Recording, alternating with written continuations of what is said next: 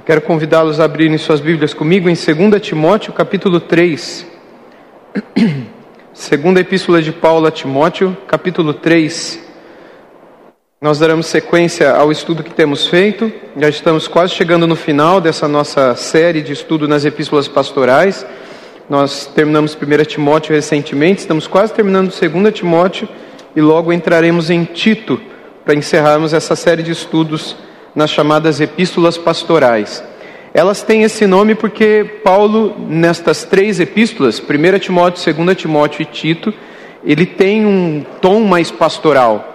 E pastoral no sentido de pastorear Timóteo, e pastoral também no sentido de ensinar Timóteo como ser um bom pastor, e também como preparar bons pastores, bons diáconos, e também como preparar boas igrejas para que essas possam ter homens e mulheres que possam servi-los de uma maneira fiel, de uma maneira é, correta. Neste capítulo, capítulo 3, nós temos aqui três sessões. não sei se vai dar tempo da gente ver todas agora é, nessa nossa escola dominical. Na primeira, Paulo vai falar sobre os últimos dias, sobre os, os males dos últimos dias, sobre os perigos dos últimos dias, sobre os pecados dos últimos dias. Depois, Paulo vai falar a Timóteo de um modo direto, exortando Timóteo quanto a algumas coisas que ele precisava ter guardado no seu próprio coração, e depois ele termina a terceira parte falando do valor das Escrituras, da inspiração das Escrituras, falando do caráter da Escritura em si. Então vamos começar no versículo 1, onde lemos assim: Mas você precisa saber disto. Nos últimos dias sobrevirão tempos difíceis Pois os seres humanos serão egoístas, avarentos, orgulhosos, arrogantes, blasfemos, desobedientes aos pais, ingratos, ímpios, sem afeição natural, implacáveis, caluniadores, sem domínio de si, cruéis, inimigos do bem, traidores, atrevidos, convencidos, mais amigos dos prazeres do que amigos de Deus tendo forma de piedade, mas negando o poder dela, fique longe também destes, pois entre eles se encontram os que se infiltram nas casas e conseguem cativar mulheres tolas sobrecarregadas de pecados que são levadas por todo tipo de desejos, que estão sempre aprendendo e nunca conseguem chegar ao conhecimento da verdade. E do mesmo modo que Janes e Jambres resistiram a Moisés, também estes resistem à verdade. São homens que têm a mente totalmente corrompida, reprovados quanto à fé. Mas esses não irão longe, porque a insensatez deles ficará evidente a todos, como também aconteceu com a insensatez de Janes e Jambres. Apenas até aqui por enquanto, depois nós vamos continuar a ler se o tempo nos permitir. Voltando ao verso primeiro, o texto nos diz que Timóteo precisava ter certa algumas coisas. E aí Paulo fala sobre os últimos dias. Quando a gente olha para o restante da, do Novo Testamento, a gente percebe que desde Atos dos Apóstolos, uh, os apóstolos e a igreja primitiva já consideravam os seus dias os últimos dias. Hoje, portanto, quando a gente pensa, ah, quando começará os últimos dias? Os últimos dias já começaram, nós já vivemos os últimos dias. Desde a morte e ressurreição de Cristo, nós já vivemos, segundo a revelação de Deus, o período dos últimos dias. O ponto é que a Bíblia fala que quanto mais próximo do final dos últimos dias, mais coisas terríveis aconteceriam. Mas ah, eh, nós não podemos jamais nos questionar quando é que nós entraremos ou se já estamos vivendo os últimos dias, porque isso já era claro para Pedro, que em 2 Pedro 3,3 fala que ele já vivia nos últimos dias. Paulo também em 1 Timóteo fala que eles já viviam nos, nos últimos dias, e aqui em 2 Timóteo ele fala de algumas coisas que aconteceriam nestes últimos dias, ou nos últimos dias. Se nós percebemos as qualidades dos pecados ou dos seres humanos que ele vai descrever a partir do versículo 2, a gente vai chegar à conclusão de que a gente já está nos últimos dias. E Timóteo também chegaria a essa conclusão no seu próprio tempo. Por exemplo, a partir do verso, do verso 2, nós lemos que os seres humanos serão, e aí ele começa a dizer, egoístas, avarentos, orgulhosos, arrogantes. Nós já encontramos seres humanos assim hoje? Então, obviamente, nós já vivemos os últimos dias. Será que existia pessoa arrogante, egoísta, avarenta, orgulhosa nos dias de Timóteo e de Paulo? Sem dúvida nenhuma. Então é óbvio que os últimos dias já começaram. E eles começaram no dia em que o Espírito Santo foi derramado, lá em Pentecostes. A partir dali começam os últimos dias. Outra coisa importante para a gente lembrar também é que essa expressão últimos dias, ela não, não é uma expressão nova, ou seja, não é uma expressão do Novo Testamento, ela é uma expressão do Antigo Testamento. O profeta Joel, por exemplo, ele descreve que nos últimos dias algumas coisas aconteceriam. Nós estudamos aqui na nossa escola bíblica dominical, há alguns meses atrás, um pouco sobre alguns profetas menores, inclusive Joel. Se vocês depois quiserem rever essa série, ela está toda no canal do YouTube da nossa igreja, todos os estudos que a gente fez no livro do profeta Joel. Lá no livro do profeta Joel, ele vai falar sobre os últimos dias, e ele diz é, que no dia em que o Espírito Santo fosse derramado, estes dias seriam os últimos dias. O apóstolo Pedro, quando ele prega em Pentecostes pela primeira vez, cheio do Espírito Santo e de poder, ele diz que aquilo que acontecia era aquilo que foi fora profetizado pelos profetas no Antigo Testamento. Inclusive ele cita o texto de Joel. Ou seja, quando os, os profetas do Antigo Testamento descreviam quando chegar os últimos dias, os apóstolos entendiam, inspirados por Deus, pelo Espírito Santo, que aqueles últimos dias, imaginados pelos profetas Isaías, Jeremias, Joel, Amós, Oséias e tantos outros que viveram antes de Cristo, começaram os últimos dias, quando Deus derramou o Espírito Santo sobre eles. Agora Deus começa a agir de um modo diferente de como ele agia no Antigo Testamento. Agora os homens que temiam a Deus, as mulheres que temiam a Deus, recebiam uma porção do Espírito Santo de Deus de um modo diferente de como os homens e mulheres recebiam a porção do Espírito Santo no Antigo Testamento. Os últimos dias haviam começado, e estes últimos dias completar-se-ão quando o último dia, que é uma outra expressão profética e é uma outra expressão neotestamentária também. Último dia, não confundir com últimos dias. Últimos dias é uma série de dias que começam com a vinda do Espírito Santo e que terminam com a vinda de Jesus. A vinda de Jesus é a vinda que, segundo uh, Jesus descreve em Apocalipse 18 para João, e também Jesus descreve pra, por meio de João no Evangelho de João, o último dia é o dia da segunda vinda de Jesus. Portanto, quando a Bíblia diz o último dia, ou naquele dia, ou no dia do Senhor, ele está falando do dia da segunda vinda de Cristo, quando nenhum outro dia mais existirá após aquele. E antes deste último dia, que segundo Jesus no Evangelho de Mateus, em Apocalipse 18, e todos os profetas do Antigo Testamento, após esse último dia, virá o juízo, e após o juízo, uma série de outros acontecimentos relacionados ao novo céu e à nova terra. Portanto, antes deste último dia, após o qual não haverá outro, porque se existisse não seria o último, Existirão os últimos dias nos quais muitas coisas aconteceriam. Mas apesar dessas muitas coisas que acontecerão ou aconteceriam, estão a acontecer nos últimos dias, serem terríveis, o apóstolo Paulo, bem como os demais apóstolos, dizem que o Espírito Santo seria o que sustentaria a igreja naqueles últimos dias, que seriam dias piores do que os dias anteriores, piores do que os dias do Antigo Testamento, piores do que as perseguições que aconteceram no passado. Irmãos, quando a gente pensa em toda a tribulação, toda a angústia pela qual o povo de Deus passaria nos últimos dias, e a gente olha toda a história da humanidade relacionada à história do povo de Deus, a gente descobre que nós estamos caminhando para o final de, de fato. Quando a gente percebe, por exemplo, toda a angústia pela qual passou o povo de Deus no Antigo Testamento, ela não se compara com a angústia pela qual passou a igreja no período da igreja primitiva. A igreja primitiva, durante os primeiros 300 anos da história da igreja, do ano zero, portanto, até o ano 313, quando um tratado foi assinado dando liberdade religiosa em todo o Império Romano, durante 300 anos aproximadamente, houve perseguição religiosa contra os cristãos. E estes foram massacrados, apedrejados, assassinados, queimados. Houve mais morticínio, houve mais assassinatos no meio do povo de Deus durante esses 300 anos do que durante todo o tempo do povo de Deus no Antigo Testamento. Então a gente percebe que os, os, dias de tribulação dos dias da igreja primitiva foram piores do que o período do Antigo Testamento. Eles já viviam aquilo que na consciência deles eram os últimos dias.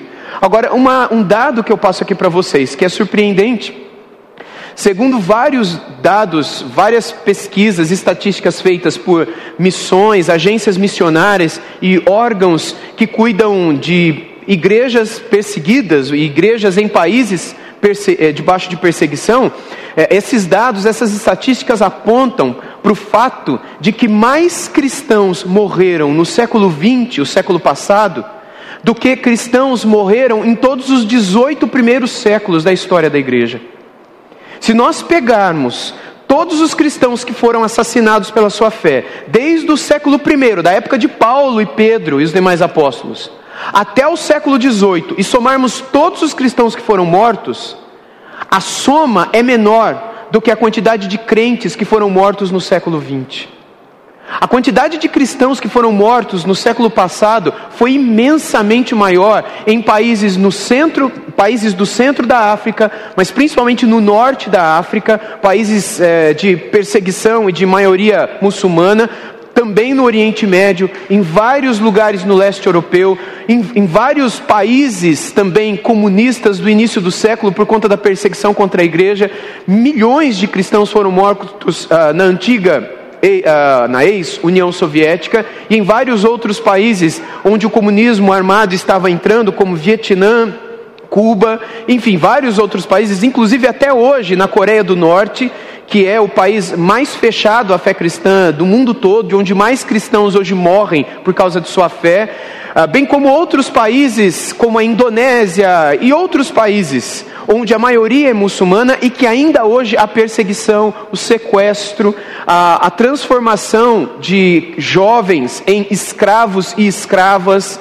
Uh, e, enfim, e outras tragédias que acontecem. A perseguição religiosa que acontece hoje, no nosso tempo, no mundo, é maior do que a perseguição que aconteceu durante todo o Império Romano. Para você ficar antenado quanto a esses dados, basta que você entre em alguns sites como por exemplo da missão Portas Abertas, ou outros sites que estão ligados a esta a ajuda a essas igrejas sofredoras. É óbvio que isso não ganha a mídia, é óbvio que isso não ganha, a menos quando o Boko Haram, que é uma organização paramilitar, ah, é, africana, nigeriana, sequestra, queima igrejas de vastas cidades inteiras, e aí às vezes isso ganha uma nota num jornal nacional, por exemplo, da vida. Uma notinha e você fica sabendo que algumas centenas de meninas foram sequestradas e levadas como escravas sexuais. Aí ganha uma espécie de nota, mas é muito pequeno. Mas fora isso, em outros países como Sudão, Eritreia, Sudão do Sul, não é? É, enfim, Iêmen e tantos outros, Arábia Saudita, só para dizer alguns países ali do chifre da África, norte da África e também Oriente Médio, bem como outros países da Ásia e mais ao Oriente, onde a perseguição é muito forte. A perseguição cristã no Japão no início do século foi fortíssima, bem como na China, bem como na Mongólia, bem como na União Soviética, enfim. Se nós formos olhar só para o fato, só para o lado da perseguição religiosa, nós nos assustaríamos e acharíamos que Jesus está às portas, porque nunca tantas pessoas foram mortas pela sua fé do que nos dias de hoje. Aí, quando a gente olha para a nossa realidade aqui no nosso país e nós vemos uma liberdade religiosa tão gigantesca, isso parece muito distante para nós, mas nós somos um só povo, nós somos uma só igreja e nós devemos estar em constante oração por esses nossos irmãos que estão sendo perseguidos por causa da sua fé. Uh, recentemente, inclusive por causa do Estado Islâmico, muita coisa foi veiculada, foi mostrada no YouTube e também uh, em outros canais de, de vídeos, uh, por conta de todas as filmagens e gravações que esse, essa organização criminosa, não é, terrorista, fazia filmagens, depois jogava na internet com cristãos sendo decapitados, fuzilados, crucificados, queimados, afogados, comidos por animais. Esses vídeos ainda hoje estão na internet à disposição. Mas a maioria das pessoas não, não sabe, não atenta para isso. A perseguição não é uma coisa que acabou. Nós já vivemos esses últimos dias e hoje a igreja sofre mais o povo de Deus é mais perseguido e sofre mais do que o povo de Deus foi perseguido e sofreu ao longo de toda a história do povo de Deus no mundo. Portanto, a, o funil está fechando e nós caminhamos para o último dia. Nós caminhamos para o dia do juízo. Nós caminhamos para os dias em que esses pecados aqui descritos se ah, avolumariam cada vez mais, cresceriam cada vez mais. Vamos pensar então, vamos ler sobre esses pecados e imaginar se nós já não vivemos em meio a muitas pessoas que, que transparecem esses pecados. Versículo 2: Pois os seres humanos serão egoístas. Será que nós encontramos ou conhecemos pessoas egoístas hoje em dia? Pessoas que só pensam em si, pessoas cujo ego é mais importante do que o, a vontade do outro, pessoas cujo pensamento, as ideias precisam ser expostas, cuja fama precisa ser reconhecida e cuja reputação precisa estar o tempo todo uh, diante das pessoas como sendo boa, pessoas que não pensam no outro, pessoas que não pensam muitas vezes no seu próprio cônjuge, ou nos seus próprios filhos, ou nos seus próprios pais. Com certeza nós vivemos um tempo assim. E infelizmente, quando nós olhamos para a própria igreja, nós vivemos um tempo em que pecados como esse estão adentrando a própria igreja.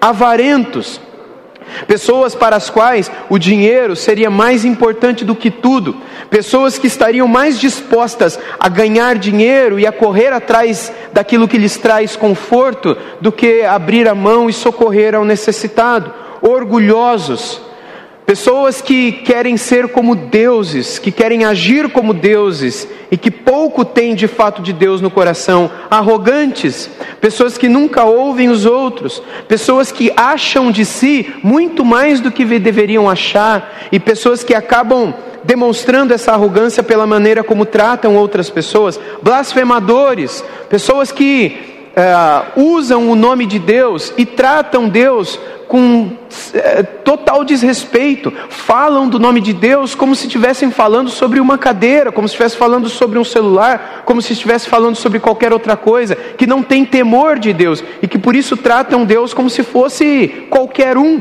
E blasfemam contra Deus dessa maneira. Pessoas desobedientes aos pais, o que, que vocês acham? É só cada um de nós pensarmos em si mesmos, como éramos, como agíamos, as crianças dos nossos tempos, dos nossos dias, ingratos. Será que nós vivemos em meio a pessoas ingratas? Será que nós vivemos um tempo em que, por mais que elas recebam, por mais que elas, é, enfim, ganhem, por mais que elas tenham, por mais que elas sejam providas, elas nunca estão satisfeitas, ímpias, ou seja, pessoas que não vivem a vida da piedade, pessoas que não têm a prática da piedade, por isso são ímpias, não são pessoas pias, não são pessoas piedosas, não são pessoas de oração, não são pessoas de leitura da palavra, não são pessoas de comunhão com Deus, não são pessoas pias, por isso são pessoas ímpias, são pessoas que negam a prática da piedade, a prática da relação com Deus, sem afeição natural, diz o verso 3. Essa tradução é uma tradução muito difícil, mas a maioria dos estudiosos atribui essa expressão sem afeição natural a uma, a, a uma prática de rejeita, é, rejeitamento ou enjeitamento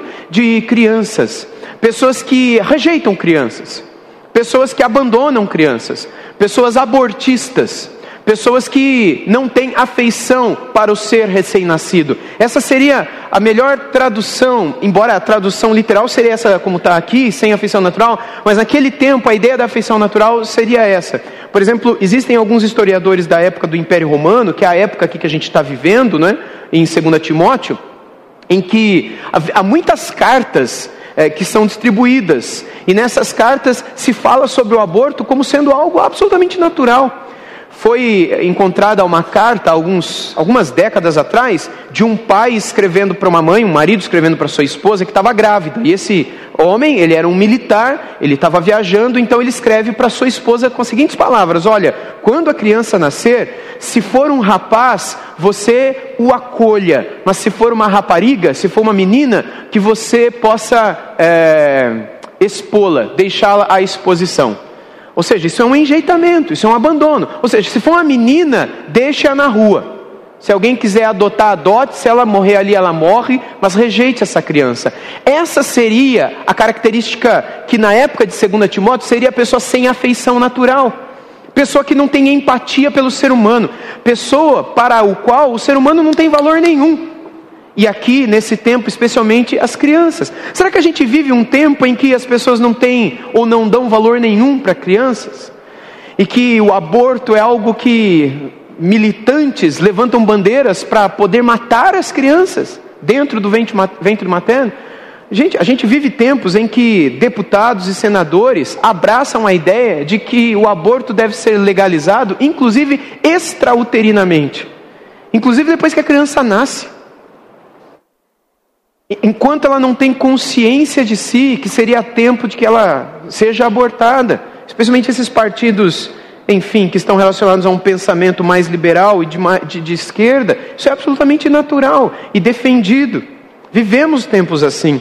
Pessoas implacáveis, pessoas que ninguém consegue aplacar, pessoas que ninguém consegue convencer ou parar, pessoas, enfim, controladas por si mesmas e que são totalmente impulsivas, totalmente desenfreadas, totalmente exasperadas, caluniadores, ou seja, pessoas que o tempo todo vivem para fofocar, vivem para falar mal dos outros, vivem para criar intrigas e calúnia, pessoas que não têm domínio de si, pessoas que não sabem o que é frear a língua, frear a mente, frear os olhos, frear as mãos, frear os pensamentos, pessoas que não têm controle de si, pessoas que não conseguem controlar o seu pecado, não conseguem controlar o seu próprio coração, e isso cada vez mais, e cada vez mais desenfreadas. O texto no final do verso 3 diz: pessoas cruéis. Quando nós olhamos para a história da humanidade, a gente acha muitas vezes, por não estudarmos bem o tempo em que vivemos, porque vivemos um tempo de entorpecimento, de entretenimento. A gente vive um tempo muito parecido com o Império Romano no, no, no período da sua decadência. Esse tempo aqui que Paulo está escrevendo 2 Timóteo quando Nero era o imperador de Roma, um tempo de imoralidade sexual, um tempo de violência nas arenas e nos anfiteatros, onde os gladiadores matavam-se uns aos outros, um tempo onde o Estado, o Império Romano, vivia para dar pão e circo para o povo. Nós vivemos um tempo muito parecido, onde nós nos embriagamos com pão e circo. Se temos o que comer e se temos com que nos entreter, nos divertir, violência, é, programas na televisão, problemas que, programas que nos mantenham distraídos, longe da Bíblia, longe da palavra, longe da oração, está tudo bem. Esse é o tempo que a gente vive e por causa disso a gente não percebe o quanto de crueldade existe nesse mundo. A gente olha para o tempo dos franceses, na época da guilhotina, na época dos romanos, quando a crucificação era algo diário. A gente olha para certos países onde a tortura ainda hoje existe e a pena de morte é algo natural, e a gente fala, nossa, quanta violência, e a gente deixa de olhar para o lado. A gente olha às vezes para uh, histórias ou filmes que falam do quão cruéis os povos eram no passado e as batalhas sangrentas.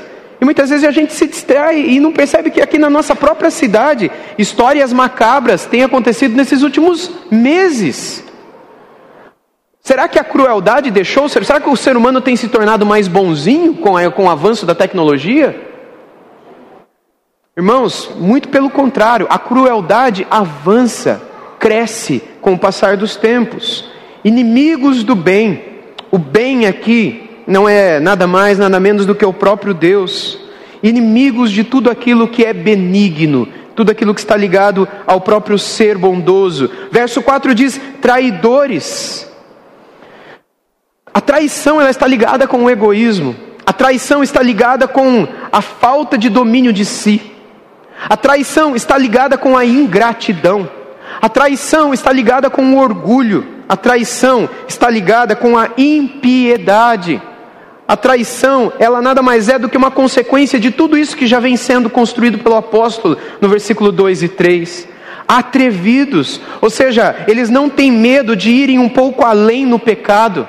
Eles não têm medo de que algo possa acontecer e as pessoas venham a descobrir quem eles de fato são. E essa, esse atrevimento, ele é comum quanto mais cauterizada a mente da pessoa está, quanto mais queimada ela está pelo pecado. E ela começa a não perceber mais o pecado e não temer mais o pecado. Se ficarem sabendo que fiquem. Eu sou assim mesmo. Todo mundo é. todo mundo fala, todo mundo olha, todo mundo faz. Isso é o atrevimento. Isso leva a pessoa a se tornar uma pessoa convencida. Convencida de quê? De que ela não precisa de Deus, de que ela, sendo pecadora como ela é, está tudo certo. Na consequência do texto, na continuação, o texto diz: mais amigos dos prazeres do que amigos de Deus. Vejam, ah, estas pessoas sobre as quais o apóstolo aqui menciona, não são pessoas que seriam inimigas de Deus para elas mesmas. Pelo contrário, elas se consideram amigas de Deus. Elas se consideram cristãs, elas se consideram pessoas que têm uma certa afeição pelo Senhor, mas segundo o texto, o texto diz que elas são mais amigas dos prazeres.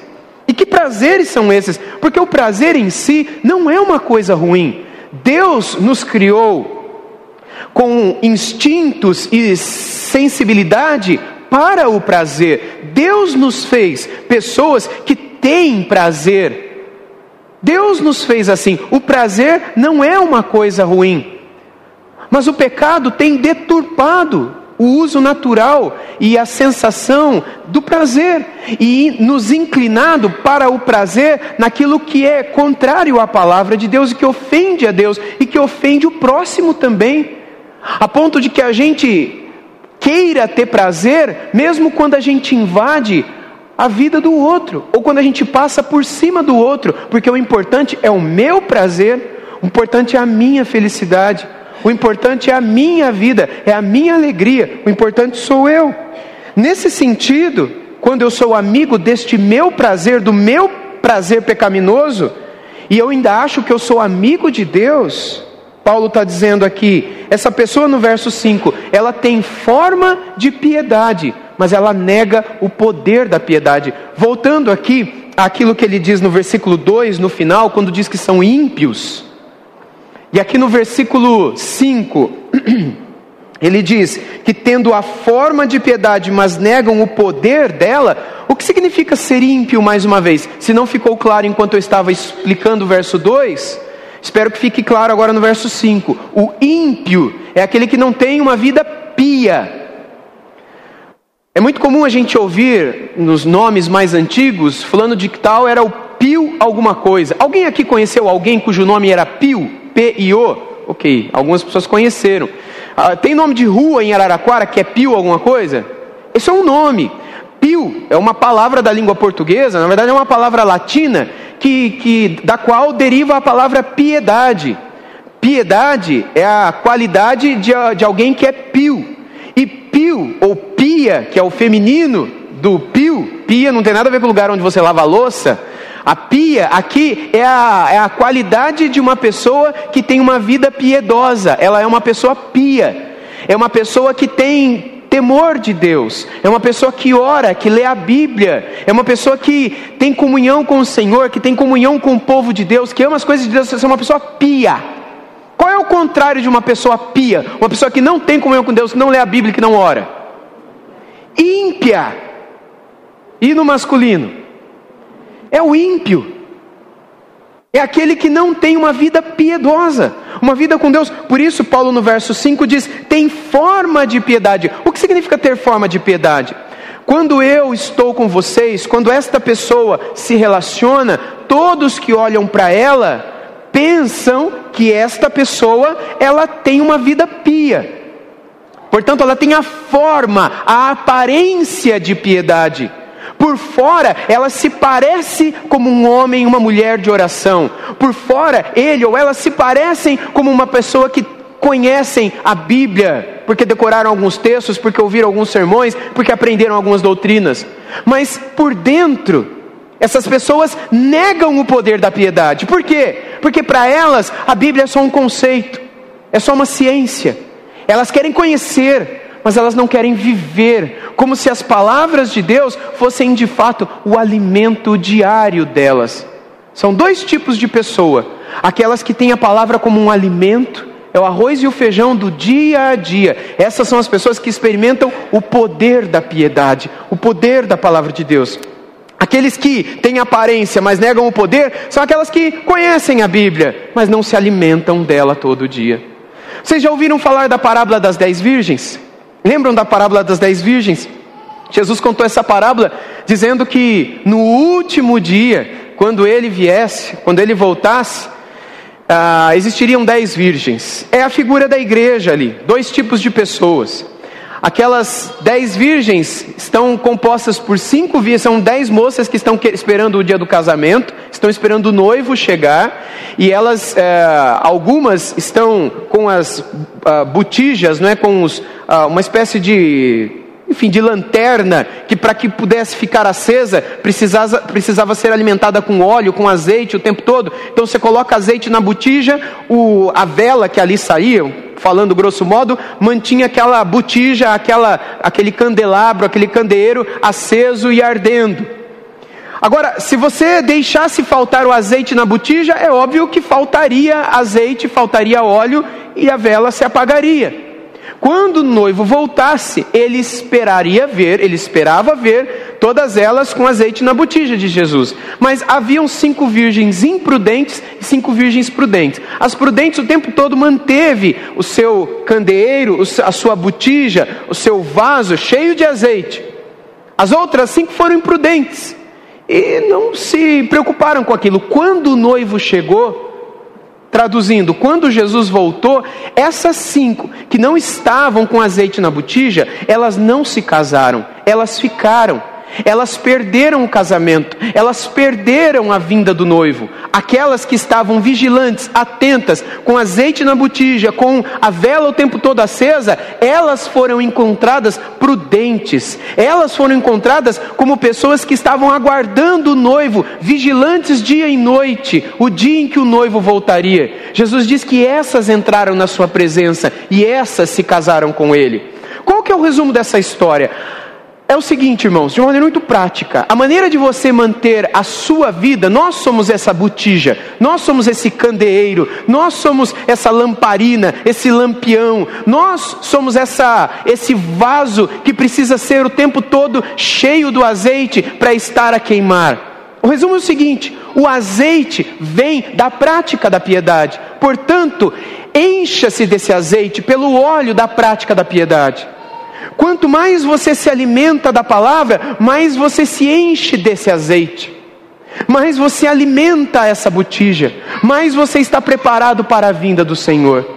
Agora, quando você tem apenas forma de piedade, mas nega o poder dela, você está vazio de piedade, vazio do azeite, você está despreparado para a vinda de Jesus. Paulo, no final do verso 5, uh, diz: foge, fique longe também destas pessoas. Isso é muito interessante, não é? Por que, que vocês acham que Paulo aqui diz que é para nós ficarmos longe das pessoas que têm forma de piedade, mas negam o poder dela? Há um princípio no Antigo Testamento que diz, lá em Levítico, que o pecado contamina, mas a santidade não. O pecado, se você toca num corpo morto, você é contaminado por ele, mas se você toca na estola sacerdotal de um sacerdote santificado, você não é santificado. o princípio diz o seguinte: coisa boa não comunica coisa boa, mas coisa ruim comunica coisa ruim. Sabe onde a gente vê isso? Na educação dos nossos filhos, ou numa escolinha infantil. Se você ensina o que é certo e o que é bom, demora para aprender. Mas basta meia hora na escola aprendendo alguma coisa errada, eles voltam para casa tudo torto, não é assim? A coisa errada aprende com uma facilidade que dá até medo, mas a coisa certa demora para aprender. Isso é um princípio antigo. A gente também é assim.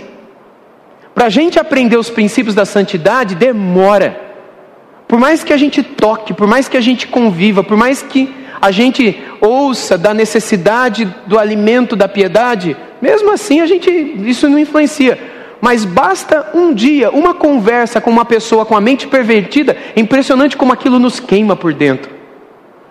Um contato, um filme, um livro, uma música nos traz pensamentos sujos, errados. Nós somos assim, essa, essa é a nossa constituição. Por isso, Paulo diz: fique longe de tudo isso.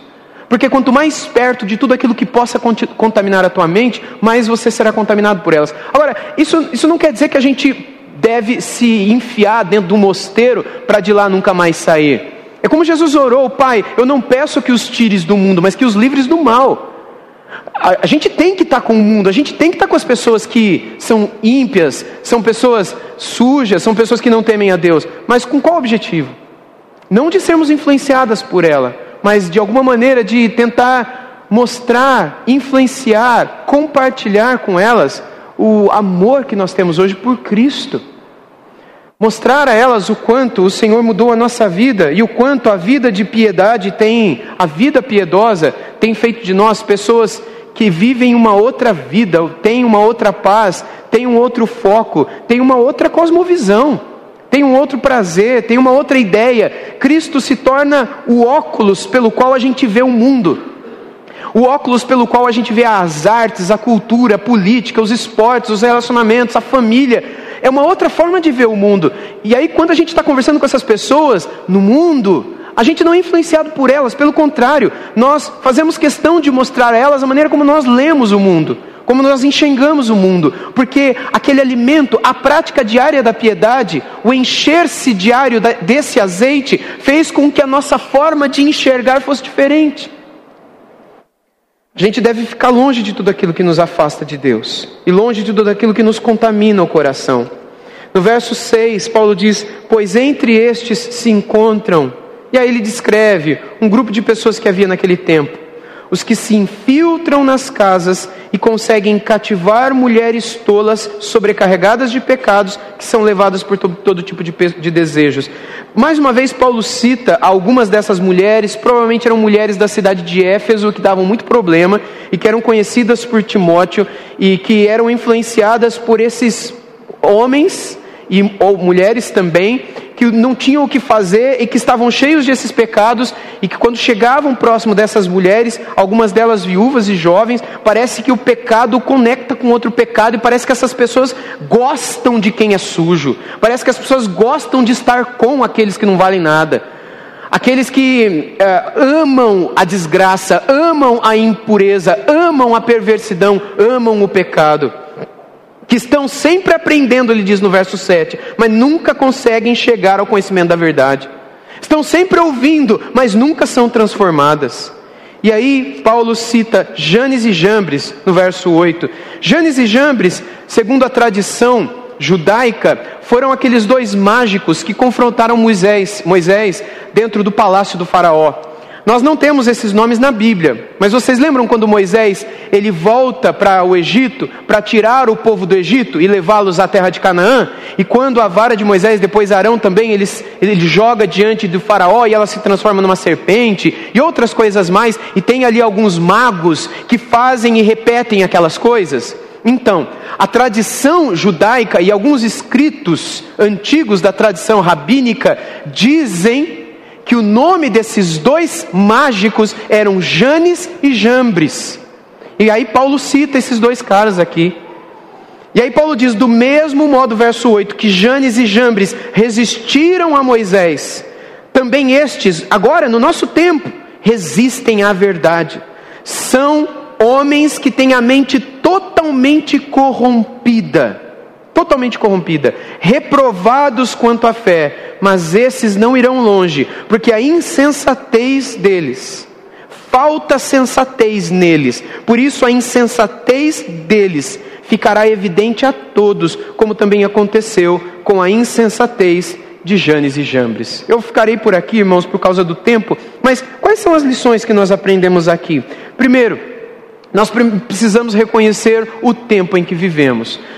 Nós vivemos em um tempo em que o pecado cresce cada vez mais. A crueldade, a maldade, o egoísmo, a avareza, a impiedade, a falta de freios crescem cada vez mais.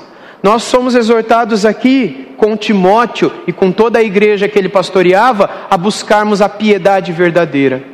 Nós não podemos apenas eh, viver de aparências.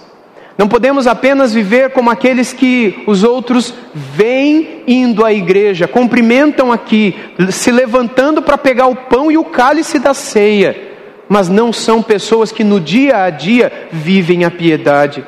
Que esteja longe de vocês serem pessoas que tomam a ceia do Senhor, pegam o cálice e o pão, mas não oram e não leem a Bíblia. Longe de nós sermos pessoas que são vistas tendo a forma da piedade, tendo a forma daqueles que amam a Deus, mas no dia a dia negam o amor pelo Senhor, fecham os ouvidos à palavra e tampam a boca para falarem com Deus diariamente. Essa é a grande lição, porque senão nós seremos colocados no último dia ao lado de Janes e Jambres, ao, ao lado de todos os insensatos, ao lado de todos os loucos, que viveram só de aparências, viveram só de cascas, mas que negaram a essência. Deus diz isso para nos humilhar, Deus diz isso também por nos amar, e porque Ele quer que toda casca caia. Nenhuma casca cairá mais no último dia. No último dia seremos julgados pelas cascas, pela aparência, por aquilo que se vê fora de nós. Um texto duro como esse vem a nós para que nós reconheçamos que o Senhor é capaz de tirar essa capa, de tirar essa casca, de tirar tudo aquilo que é aparente e fazer uma transformação no nosso coração a fim de que a gente seja aquilo que Deus quer que a gente seja, tanto no privado quanto no público. Que Deus nos ajude. Amém. Algum comentário ou algum questionamento que os irmãos queiram fazer para que nós encerremos esse nosso tempo? vou começar aqui com a Keiko e depois vou abrir para os irmãos. Enquanto o microfone chega, por causa do tempo, pode falar e eu reproduzo daqui. No verso 5, Paulo fala que é para se afastar das pessoas com essas características.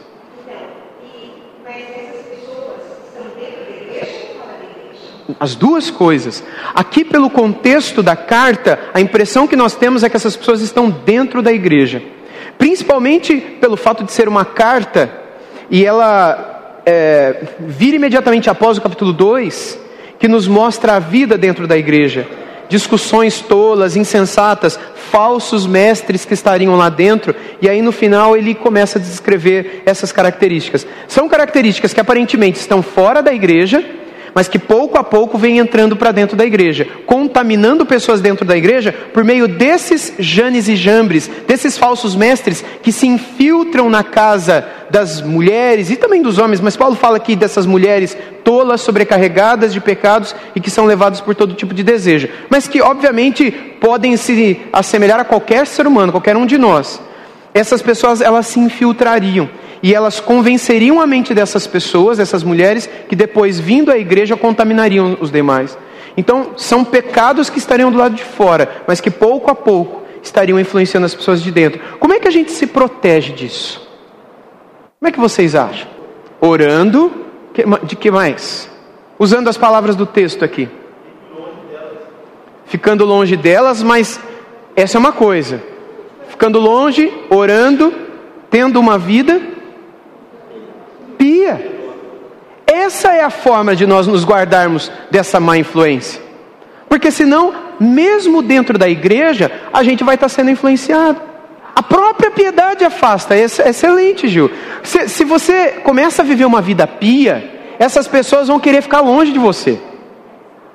Você vai ser uma pessoa eh, muito, muito de Deus, sabe? Muito espiritual. E parece que isso afasta.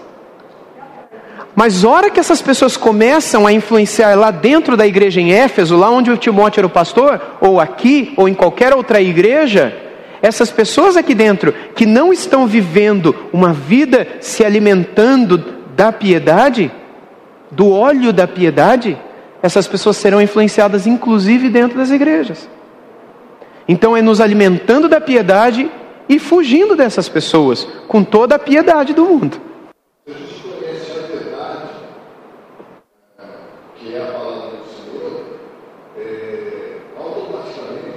Uhum. não somente o que é mentira, mas o que é o sofismo. Uhum. Que é uma linha o que é verdade o que é mentira. Tem aparência de verdade, né? Sofisma.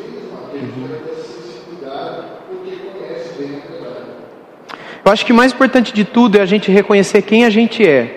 A gente é fraco, a gente é sujeito a cair. O nosso coração gosta do que é mal. E a nossa natureza é pecaminosa. A partir do momento que a gente tem conhecimento de si mesmo, a gente reconhece que a gente precisa de Deus para ser forte. A gente precisa do Espírito para ter poder. E aí a gente se inclina para a piedade e foge de tudo aquilo que é impiedade. Assim a gente se protege. Assim a gente mantém o azeite cheio. Assim a gente está preparado. Viver de uma maneira diferente é viver de uma maneira perigosa. E nesses últimos dias, que a gente possa tomar muito cuidado e sermos gratos porque Deus nos dá essas exortações. Amém? Vamos orar? Pai querido, obrigado pela exortação que a tua palavra nos traz. Obrigado pelo convite que ao mesmo tempo ela nos faz, para que não apenas tenhamos a aparência da piedade, não apenas tenhamos a casca ou a aparência de que amamos o Senhor, mas que a gente possa se entregar ao poder da piedade, que a gente possa se entregar à comunhão diária com o Senhor, se entregar à verdade, para que a gente possa estar preparado diante dos males e das corrupções desses últimos dias. A mentira, ó Deus, que o tempo todo quer enganar e seduzir nosso coração. Guarda o teu povo, guarda os que são teus, e não permita, Senhor Deus, que o inimigo das nossas almas consigam afastar dos teus caminhos, ainda que sejam os escolhidos do Senhor. Guarda-nos para a tua glória. É a nossa oração em nome de Jesus. Amém.